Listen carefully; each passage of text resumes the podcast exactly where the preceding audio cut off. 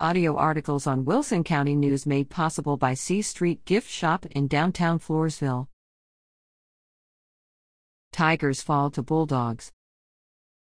The Floresville High School varsity Tigers football team hosted the Somerset Bulldogs on Friday, September 8. The Tigers struck first in the first quarter, but the Bulldogs maintained a lead against the Tigers throughout the game. Seniors Brandon Castillo, 1, and Luke Cardenas, 2, scored the Tigers three touchdowns, and senior Danny Arellano, 7, completed a two point conversion in the fourth quarter. Sophomore Dario Gilchrist, 18, consistently completed the extra points after each touchdown. The Tigers' drive was strong, but the Somerset Bulldogs held onto their lead for the 42 21 victory.